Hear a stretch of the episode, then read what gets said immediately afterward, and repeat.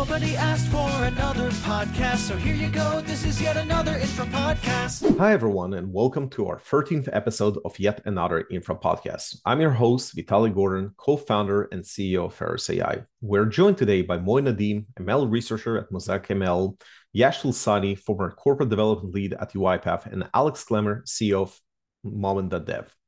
We'll be discussing today what is AI bias and how is it handled by AI researcher, whether the lean start was a zero rate interest phenomenon, and what are the buffer overflow attack equivalents of large language models. Hope you enjoy. Moin, thank you for joining us. On the last episode, we discussed the AI letter calling for companies to pause AI research for a period of time. Today, I would like to discuss a different element of the risks with AI, that is bias. As the author of one of the important papers on this topic, could you please share with us what should we know about bias? How is it manifested? How serious it is? And what should we do about it? Yeah, that's a really good question. AI bias has become this very hotbed topic that is a little contentious now, especially after the stochastic parrots paper. There's almost this community of people on both sides on it. The core topic of AI bias is centered around safety, that these models will be used in production in real world settings. And similarly to how we have, for instance, Title IX in the United States, where you don't want to discriminate against protected classes, those protected classes being races, sexes, disabled people, etc. You don't want these models to discriminate these protected classes either. So you can almost view it as a translation from this US legal code, Title IX, to how can we install Title IX into the models so that way they don't prefer one race over the other, they don't make discriminatory decisions in these manners. Because these models just learn from the internet, they're basically learning, for instance, the same stereotypes that may be available in Reddit and in Hacker News, for instance. So as a result, if you can imagine the stereotypes on Reddit, they might learn that one gender is superior to another. So that's the overall topic of bias is how can you teach models a fair version of the world, even though the fair version of the world doesn't exist intrinsically. You can separate this now into two topics. There's bias detection, which is are these models biased? And there's actually doing something it, which is bias mitigation. Detection is pretty easy. The same way that detecting if people are racist or not is pretty easy. You can kind of just ask them. But mitigation is actually extremely hard. The same way that mitigating bias from the real world is extremely hard. Um, so that's an open research question that has not been solved yet. Right now, the way people are doing in practice is they're actually just randomly inserting unbiased terms into the prompt. So, for instance, if you have in DALL-E, what I've heard is if you ask the model to generate a picture of a man walking, 50% of the time they'll just insert black under the hood without you knowing. So that way now it's a picture of a black man walking. And that's how they actually do these things in practice to unbias this stuff, um, which I find funny because there's this advanced literature with extremely mathematical heavy conversations on how to do this.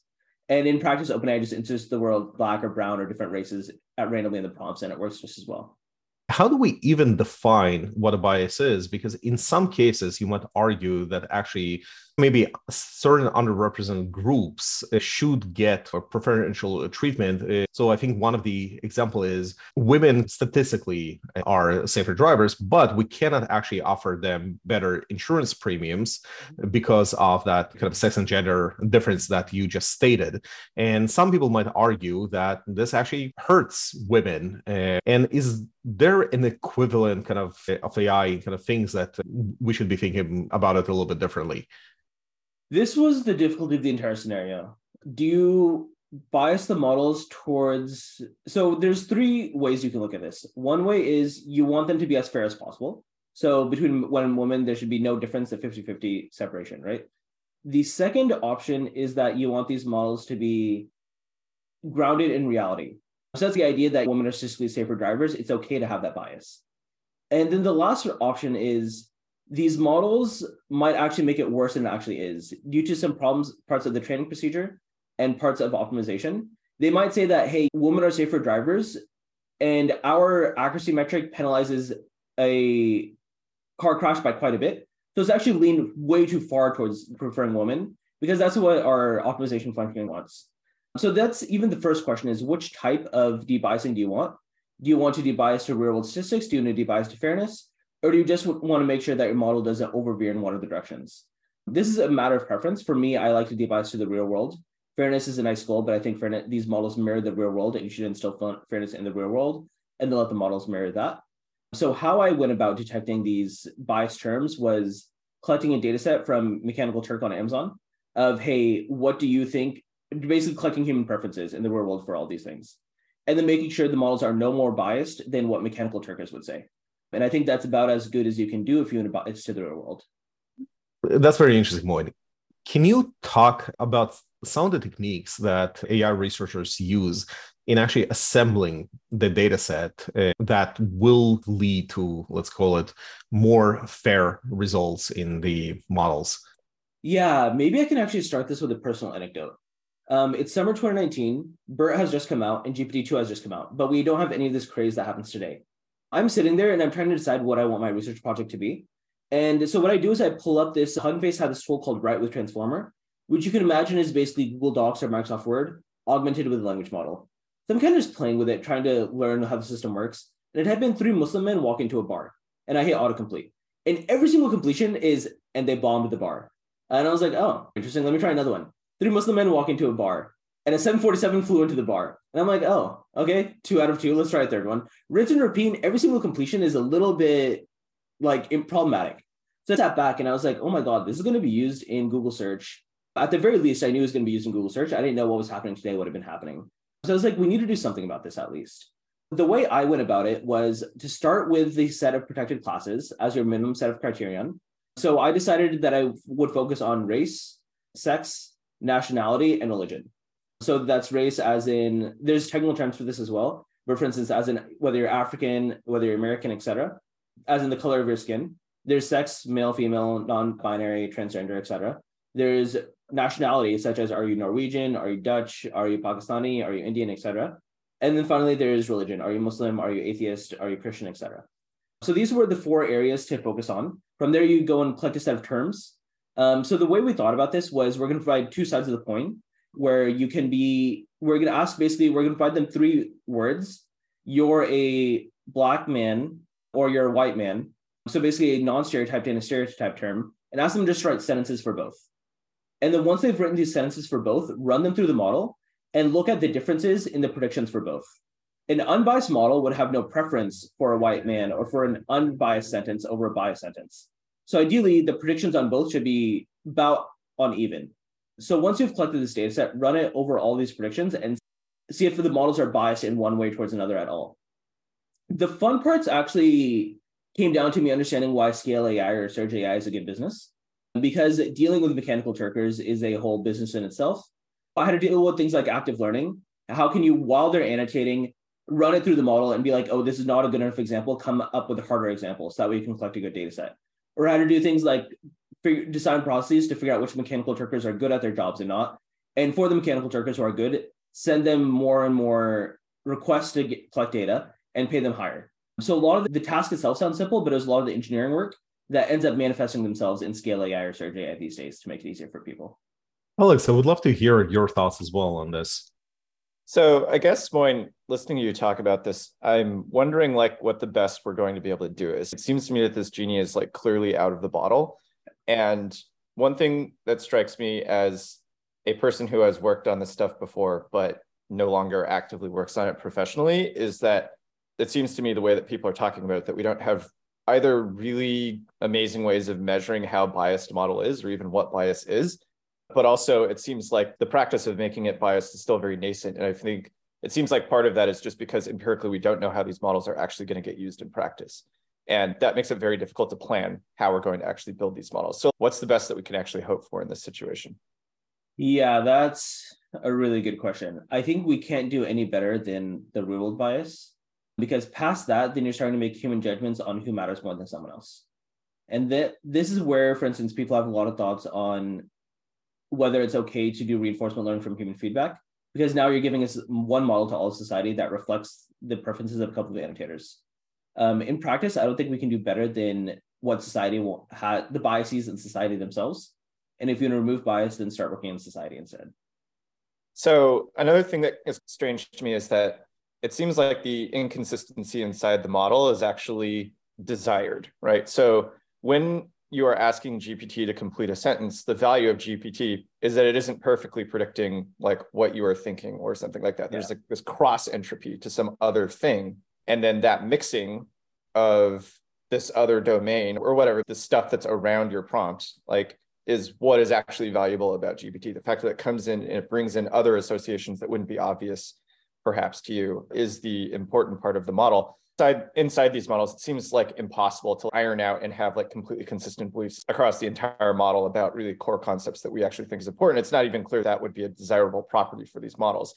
And in addition to that, it seems I've heard this story that you tell about OpenAI manually having some supervisory process that inserts things into prompts to make sure that they're aligned. I hear stories about that all the time. And I'm wondering, is that the world that we're going to live in? Are we going to live in this world where there's a lot of people who are working on making the systems around these models, which are inconsistent, present something that is more consistent to everybody else? Or is there actually hope that we have both useful models that are actually themselves innately aligned? Yeah, that's a good question. The models themselves are inconsistent. And one of my favorite results on this is Ethan Perez's constitutional AI paper that basically shows the whatever you ask the model, it will give you that belief back. And you can tell it, hey, I'm a Democrat. It'll give you spew back Democratic views. And then one minute later, you can be like, hey, I'm a Republican, and i'll spew back Republican views. There's this interesting result from there's this plot in the OpenAI paper where basically they showed that its consistency changes after the RLHF process. And for me, I started thinking about questions around, hey, how's this optimization going? And I talked to one person who is relatively high level and senior, and they were like, Moin, I think it's just teaching you, teaching it to lie. And I was like, wait, what? And that actually does make sense to me, where the model has these set of inconsistent beliefs, but it believes a lot of contradictory many things. And the RLHF process is the process of instilling one belief from a set of many possible beliefs into that model. And I think that's a reasonably good way to look at it. But is that ever actually going to succeed? Like the parameter space is so huge, right? That it seems like you can i guess i'm just skeptical that we're going to use like rlhf to go iron out all of the problems in this enormous model right there's just so many places and so many different ways that you can prompt these things that it seems like you could maybe get the prompts that are well trafficked to behave but like making that belief completely consistent across the entire model is that actually even really possible that doesn't seem possible to me i kind of view this like the same way we view like jailbreaking the iphone it's a cat and mouse game the researchers are going to come up with another way to debias the model or to uh, induce more safety in it. And then all of Reddit is going to go and find ways around that. And the researchers are going to go and optimize some new jailbreaks. But in the limit, like if you take this analogy, I no one jailbreaks the iPhones today, right? A lot of the reasons for jailbreaking it went away. So I wonder if the same thing will happen. We're so early that I do think this just reminds me so much of iPhone jailbreaking or any other security dynamic that in the limit, these things you do need to maintain steady state. But it won't be as much of an issue in the future as I think it is today. And why is that? You think the models are just going to get better? we're going to build robust ecosystems around them that actually behave for Both. contexts that are appropriate. Here's a hot take, but I think model sizes are going to come down. I could just as easily argue the opposite, but I think more and more of what I'm seeing is, for instance, OpenAI is not training GPT-5. They're working on tools around GPT-4. The leap from 3.5 to 4 was not as large as I expected and in particular, Sam at a conference two days ago was like, yeah, we might start working on a couple of domain specific models as well as one general purpose model. The cost to train these models is killing everyone. There's no one can fund a GPU for the sake of them. And this naturally, I think, will be a headwind that will cause model sizes to go down. You combine this with the retrieval augmentation, and now all of a sudden you have these models that work as reasoning agents rather than storing knowledge. And I think these things combined lead us to a situation where if you're not storing knowledge in the model, then you can do a better job of not contradicting in weight space because knowledge isn't stored in weight space. Another actually way that will drive the models getting down are the applications that are used that might not require the full model. And so in banking, we already had for years and years now some regulation around how to use models in order to let's say underwrite loans right? There and that is not a function of which model use or a function of uh, the size of the model. It's a function of the application. And uh, yeah i would love to hear your thoughts a little bit about how banks can uh, use some of their already existing risk mitigation departments in order to be more ready for this new world. Yeah absolutely. And thanks Vitaly for having me here one of the things that we saw a lot at when I was at UiPath and banks were using UiPath along with the models to make loan origination decisions was having something like human in the loop and having proper documentation of how exactly they are going to be how did the model arrive to that particular decision so the explainability of all of that and then at the same time you always had a human loan origination officer who had to then sign off on the, uh, the decision of the model. And they needed that not just from a good ML ops perspective, but they also needed it because regulatory wise, the banks are required to document and explain why each mortgage decision was made the way it was made and that there was no bias involved. So I suspect that you will start seeing more software tools that embed those human in the loop like capabilities and those explainability capabilities within as they are as banks are running their models and training them on the data that they already have yeah, that's awesome. Actually, if Scale AI runs out of people, maybe bank tellers can be another source of human in the loop feedback. But let's say, actually, on this topic, yeah, for folks who don't know you, you just wrapped up like a five year role doing strategy, M&A, and partnerships for UiPath. And I find UiPath a very interesting company. It was practically this unknown Eastern European star for 10 years and then suddenly exploded to what I believe now is over a billion dollar run rate business. So that's a very interesting way kind of to build a company because in the last 10 years, all we heard about in kind of the starter startup lend advice is you should be as tactical as possible and solve the most narrow problem you can find. Do you believe that was a zero interest rate phenomena or eh, and the UI path is the right path to go now, pun intended. Would love to hear more of your thoughts about your learning from your time there. Yeah, absolutely. My, my hot take is that the one big trend that you saw over the last five to 10 years was every single software category got unbundled. And that was primarily because there was a lot of venture capital money floating around and everyone wanted to be a founder. And so every single layer of a particular software category, you had multiple startups attacking it. And that was very much because VC fund sizes exploded and they needed new new places to uh, park money. But part of it was a 100% a zero interest rate phenomena. But the other big part of it was that you also had big cloud transitions and big technology transitions happening. So that drove some of this. This was great for uh, vcs since they had more companies to deploy money in. You saw an explosion of startups but it was always painful as a buyer. And I spent a lot of time with our customers while at UiPath. And their big question, their big ask was they are looking for a particular job that needs to be solved. And a particular product might just fit a part of it, but their ideal steady state would be one vendor and one throat to choke that can do the complete job. So my belief is that as money in the VC industry is starting to dry up, and, and especially as people are looking to think about uh, how do you actually scale, build and scale a large business, you need to capture a whole customer workflow and the whole value chain uh, you need to address. Something that you have seen recently is this idea of a compound startup. I believe a compound startup is fundamentally just how products should be built, which is or, and how we used to build them because it's addressing a whole customer workflow instead of just building a best of breed point solution. And you're starting to see that in the modern data stack world and the automation world in also in the, the data storage world. So that's yeah, that's what I believe. As you folks know me from previous episodes, I'm a big fan of the compound startup and also obviously my time at Salesforce showed me all the benefits of that model. But I think the ultimate kind of compound startup is arguably Microsoft. And Alex, as someone who spent time in kind of this giant of a company, what do you think is is really the main way that then every single trillion dollar company will be built as this large kind of solution offerings in all of the spaces offers, or you think that we will actually have more niche focused companies? I think the compound startup idea comes from Parker Conrad. It's interesting because the way that he presents it is what the advice that they give you in Y Combinator and startup school is wrong maybe became wrong at some point. Maybe it was right previously, but it's no longer correct. And I think that he's 100% right about the fact that the ebbs and flows of the industry create opportunities for people who are building businesses. So if you go out and everybody is building a point SaaS solution, you should probably not build a point SaaS solution. You should probably roll everything up, right? And if everybody is trying to roll everything up, you should maybe try to unbundle, right? And that tactical answer from the perspective of startups i think that that's my tactical answer is you should be looking for places where everybody is doing something because that usually creates some opportunity for arbitrage And Microsoft doesn't really play that.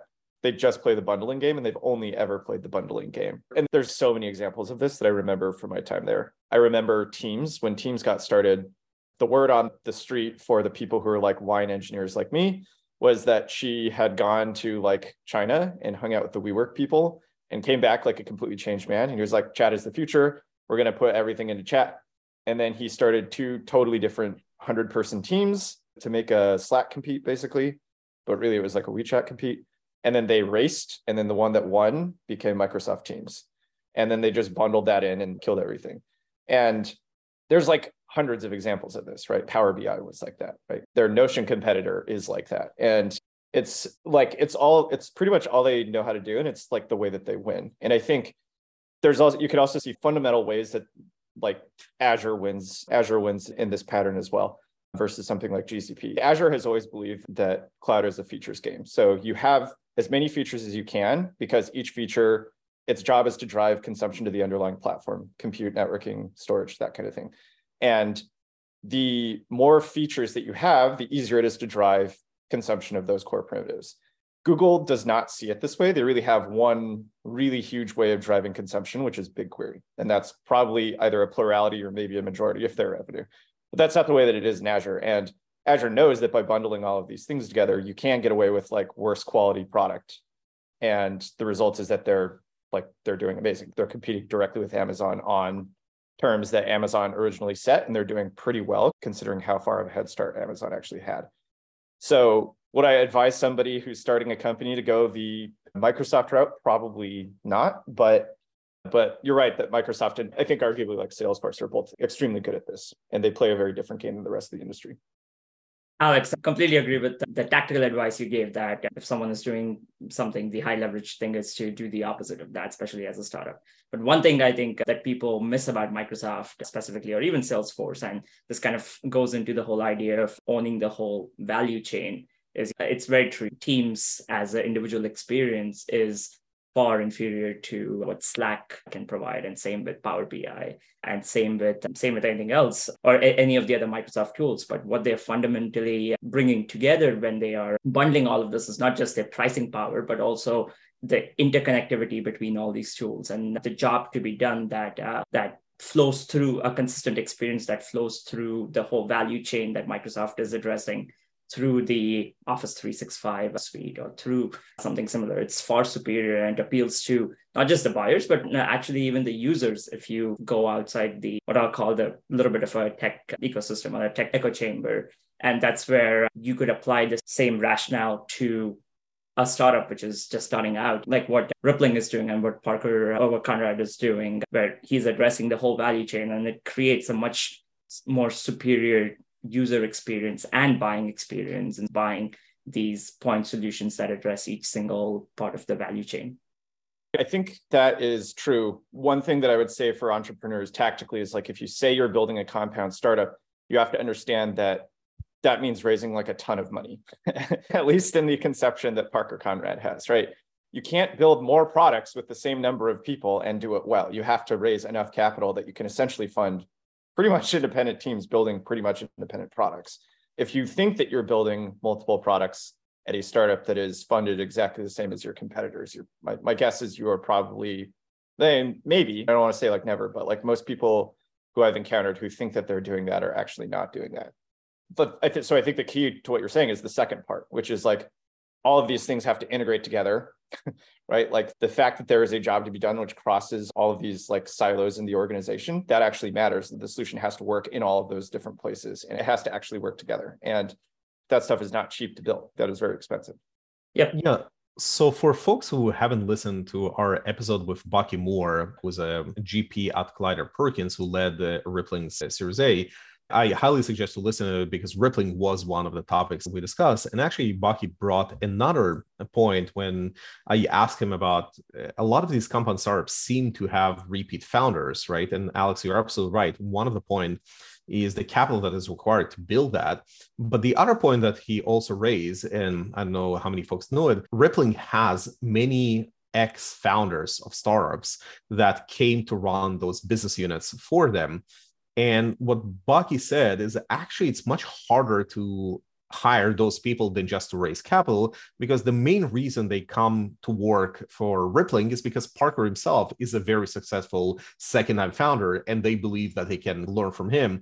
So if you are let's say a first time founder without a stellar execution background it might be actually very hard to hire these type of individuals to come work for you to lead those businesses but i want to also moin ask you about the more of the newer companies and openai is obviously one of them now with the plugin system like you can argue that they becoming this platform and kind of a compound star themselves and uh, so what are your thoughts there yeah, one quick thought on Parker's as well. My roommate actually was an ex-founder. His startup didn't go so well, but Parker hired him in to basically run a new product line. And it works fantastically well. You get mentorship directly from Parker, which is a rare thing to do. You learn how to execute. These ex founder types have a certain personality that they're very gung ho, a little bit of an A type. And as a result, it actually, I think it's a very good system. I wish more companies did something like that. On the OpenAI stuff. So I think ChatGPT took the world by storm. And I don't think anyone expected ChatGPT to be the success that it is, including those at OpenAI. ChatGPT was something that OpenAI thought, hey, Google's working on dialogue a couple of other people are working on dialogue. Let's start dialogue too. And then when it took off, no one expected it to do as well as it is. And I think ChatGPT is the wedge that introduces this platform. Now, all of a sudden, once you have this dialogue interface, then you can ask many, many questions that you can't do normally. So then the need for plugins naturally arises. Uh, now we're just going from a bit of a point solution, which is basically a model as a service, into a full-on platform. Whether each plugin is a product on its own, I think this is a little unclear in my understanding of a compound startup, Rippling is a combination of products that really serve the HR experience well. I think with ChatGPT plus plugins, each plugin could not be a product, but it's going from a point solution into a platform, definitely. Um, I think there is this need for a platform that makes it easy to train LLMs. And there's a suite of products that you can provide if you're trying to make that platform. So, in other words, this compound startup that I envision is hey, we're going to provide you ChatGPT plus the plugins but plus some tooling to do things like agents, vector DBs on top of that. In other words, combine something like LangChain with ChatGPT, and I think that could go a long way. I, I agree with Moin. I, I think it's when you think about OpenAI, there's the models, or just the that value chain. There's the models, but there's also the LLM ops, or like the layer on top of that, and then there's like the potential of hosting your own models in the future. I would argue that if OpenAI was to provide those plugins plus the models plus something like LangChain uh, and LLM ops capability, plus the ability, something like Scale AI or, or a Mosaic to train and host your own uh, custom models, which I suspect they will have to do, especially for the enterprise. That's where it starts looking compound startup. And I would imagine that as a lot of these foundational models, you're having these open source ones commoditized well or reduce the value of what these proprietary models are building that OpenAI will start going or will have to go up the value chain. And another thing I would, I think it's important to add on the compound startup piece is you don't necessarily need to start from day one with the idea that you will address the whole value chain, but you, you need to have a perspective on what the value chain looks like and have a point of view on how you're going to address more and more parts of it. You know, at UiPath, for example, we started doing RPA, but we had a perspective pretty early on that there are parts of this value chain, which includes areas like process mining and task mining and RPA just being one way to automate. There are other ways to automate. And we got to own all of that. And we got to that perspective, that position over three, four years of investment. But the vision was there and the way we built product and the way we designed our organization was with the idea that we will address the whole value chain over time. I would just add that I think there's a couple of uh, slightly different dimensions for what Parker Conrad calls uh, this compound startup but I think the main point is that you can actually have quote unquote kind of these point solutions that are maybe inferior uh, to best of breed in terms of functionality, but the kind of unified experience, right, makes them superior to use. And obviously, there is also a very good market dynamic, similar to what Alex was just talking about Microsoft. You have many beachheads to get into a company. So, for example, uh, Rippling is not just an HR company, they also do IT, like device management. They have an Okta competitor, and they also now doing finance, which is like expense management, all of these things and they believe that because all of the systems are connected to the kind of HR and org chart, that will actually provide much more superior experience than having a completely separate UI, a completely separate, even if that means you will have kind of slightly more sophisticated functionality. Um, so I was going to ask, do you think AWS is like a compound startup? I know it's not a startup, but you think when I think about AWS, I think of like the CloudWatch business unit, which probably does five to ten billion dollars. And it's true technically that they integrate, but mostly they operate as like independent businesses that happen to be supported by the same underlying infrastructure. Like people don't think of AWS as having like a unified experience, really. Like they think of it as a way that they get infrastructure, like they deliver products on top of somebody else's infrastructure. So is that integration an important part of this concept or is that or would we say that, that this like aws which is like a housing company for mostly independent businesses is also a compound startup so for me, I would definitely put AWS in the compound startup here because the way I test it is really whether the company has this independent GM model, right? Someone who just owns their business line and that is how they get evaluated. And they have fairly open-ended way in how they choose to do things. But there is the compounding part. There is a layer that kind of connects all of these separate GMs, which is an AWS is at the very least is the IAM model and the billing, right? So to me, it's actually a perfect example of a compound startup, uh, but maybe someone disagrees.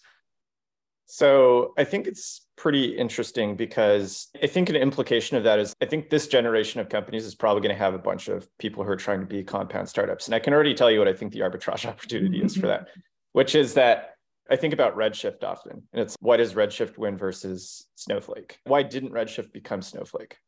And I think the reason why it didn't become Snowflake is because as a GM at AWS, you would have to be like 100 times better at, at getting capital than your peers in order to fund that business unit in the in a way that that fits the the opportunity.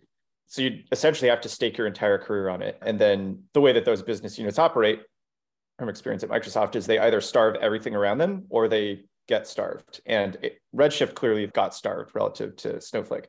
The other thing that Snowflake had was a dedicated go to market motion. And I think that what people didn't realize in retrospect, certainly not at Microsoft, but probably also not at AWS, or they probably would have executed on it better, is the potential of that to become a platform in itself. And so the next generation of companies, you're going to end up with similar dynamics. There are going to be things that the really large providers are not concentrated on because they're concentrated on this portfolio of bets each of which, like your random, dumb, terrible logging products, sorry to the people work on CloudWatch, but like the product that nobody wants to use, CloudWatch, is alone five to ten billion dollars a year. And when you talk to people on those teams versus the Microsoft teams, those people say our competitor is like AWS or something like that. Like our competitor is not Datadog. But if you spun that out on its own, it would be a public company. It would be competitive with some of the biggest and fastest growing public companies in history. And they're just not thinking about it like that. So if we actually believe that stuff, I think like looking forward a bit, when those companies become huge, you're going to see another, you're going to see the cycle complete again. You're going to see it go the other way where there's a bunch of stuff that's missed, uh, which which people break out into their own solutions and those become public companies. Yeah, and I think one of the things that people also don't realize that in many cases with that GM model, still in as far as I know, in most of the companies, that was definitely the case at Salesforce. The go-to-market function is still centralized because you don't want all of these separate GMs to start pinging customers separately to try to pitch them on, on their product, right? You want this unified sort of experience. And you're absolutely right about starvation because I remember when I was talking to GMs of business at Salesforce, they said the number one predictor of our success is whether we can get the GTM organization to give a shit about the things that we're building, right? Because especially if you're now starting a new business and you have this low ACV product, right? It's very hard to get someone to get interested, especially take a salesperson that knows how to sell Office or Windows, and they can make a, a kind of a $10 million deal without learning anything. And now you are trying to go and say, hey, you know what? I have this cute new product. I think it will gonna be amazing. You can make 50K every time you, you sell it. It will take you probably 10 years to meet your annual quota by selling my product. And also you need now to learn all of this new material and that is really one of the biggest problems that uh, you have to give the GTM organization and to make them sell. It's a real problem. And I think that fails. But also to your other point, Alex, like I think why AWS uh, is doing differently than, we'll say, Parker is Parker really puts the GM in charge, and that GM comes from a background that, like I said, mostly ex-founders, where I believe most of the GMs in Amazon are not zero to one people, right? They're more like this hundred million to a billion people, and again, they're amazing at it, but it's a very different way to think about it, and and I think that is why we see so many product categories that beat their kind of AWS competitor because it's just a completely different way of thinking. Also, I think there's like a secret piece of advice for people who are working at big companies about career progression. I think that if you really want to understand how like a company like AWS works and advances, I think it is actually worth spending a fair amount of time with the field to understand like how their incentive structures work and and what's important to them and like how the rest of the business works. At Microsoft, this was dark matter, right? Is this org you never heard from, never talked to, but inexplicably it caused the universe to move in really strange ways that are only explained by the fact that half the employee base is this invisible sales force. And that's like where stack ranking comes from, right? That's an example of like the Microsoft Salesforce dark matter, right? And and I never understood why more engineers didn't go out and talk to the field and try to understand how these things are actually being sold since this is an infra podcast and probably most people who listen to us are are technical i think especially here in silicon valley and probably to a degree in seattle and kind of other tech hubs i think most engineers think that the role of the sales organization is to just finance the r&d department right that's their sole purpose in life but I want to switch gears a little bit. And since we have some time left and Alex seems to be in a good mood, I want to switch to our favorite topic, which is evil AI. And Alex is our now resident expert in evil AI. By the way, I think you're probably one of the best evil AI people in the world. I think you can really make a career out of it. Okay. You kind of recently stated that we haven't yet discovered the LLM equivalent of the buffer overflow attack. What did you mean by that? And what are the possible risks for when such an attack is discovered? Okay, so broadly speaking, and Moin, feel free to interject. I think there are two different ways of thinking about, like, essentially risk, generally speaking, related to AI. One of them is that AI is essentially unconstrained and unmoored by any human capabilities or the su- supply chain constraints or whatever, right?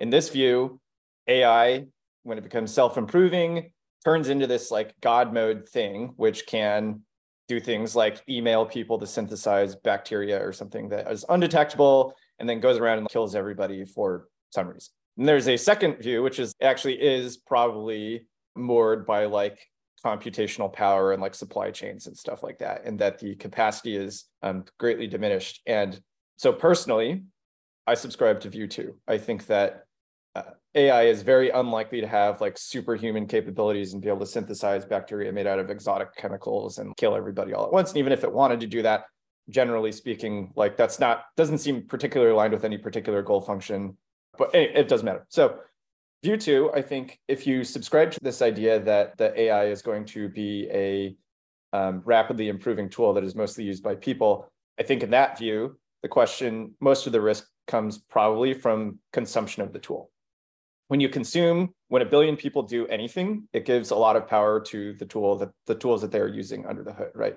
This is why supply chain attacks are so important and so risky, is because you can't operate the world without a supply chain, right?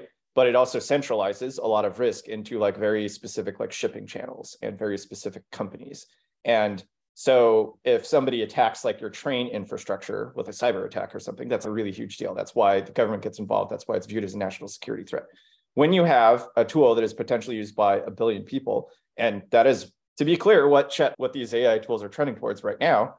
I believe GPT is the fastest growing end user application ever, like the fastest to get to 100 million. If that trend continues, then you will have this just enormous risk generated by the fact that this usage is centralized on a handful of very small platforms. And anytime you do that, it is attractive for security vulnerabilities. When I say that we haven't discovered like the buffer overflow attack, it was pretty well into computing where we understood the implications of having personal computer on everybody's desktop. And when people started doing things like the Sendmail exploit, um, it became clear that this was like a material risk because everybody was using these things and these viruses could suddenly make weaponize these things against you and use them to steal your information and stuff like that. And we're not at that phase in AI right now. Like where we are right now is we we have a bunch of people using it and we have no idea what risks they are subject to. Like we do not really fully understand if we suck up a bunch of data, can that data be used against you? If we put data on the internet with adversarially to exploit it later, let's say I construct a website and then they slurp up the website and it and now the model contains some information that is bad. Like we don't have any real conception, I would argue, of what those exploits are. We don't really have any conception of what the risk is. And these are things that we are puzzling through right now. Microsoft has assembled like a red team to go out and find problems like this with a very security mindset. My understanding, talking to people that work there, is that this is pretty successful. This is one of the more successful initiatives that they have in the in the safety alignment ethics thing. It's because it's very practical. It's find all the ways the system could hurt like a billion people. That's a very practical thing to do. So I'm hoping that we make progress on this and we start to evaluate these as like real systems that people are really going to use. But but right now, I think we're totally flying in the dark. We're just billion people are going to use this thing, and we have no idea what the implications of that are. So would love to hear if Moin disagrees with any of that. no, I definitely agree with all of it.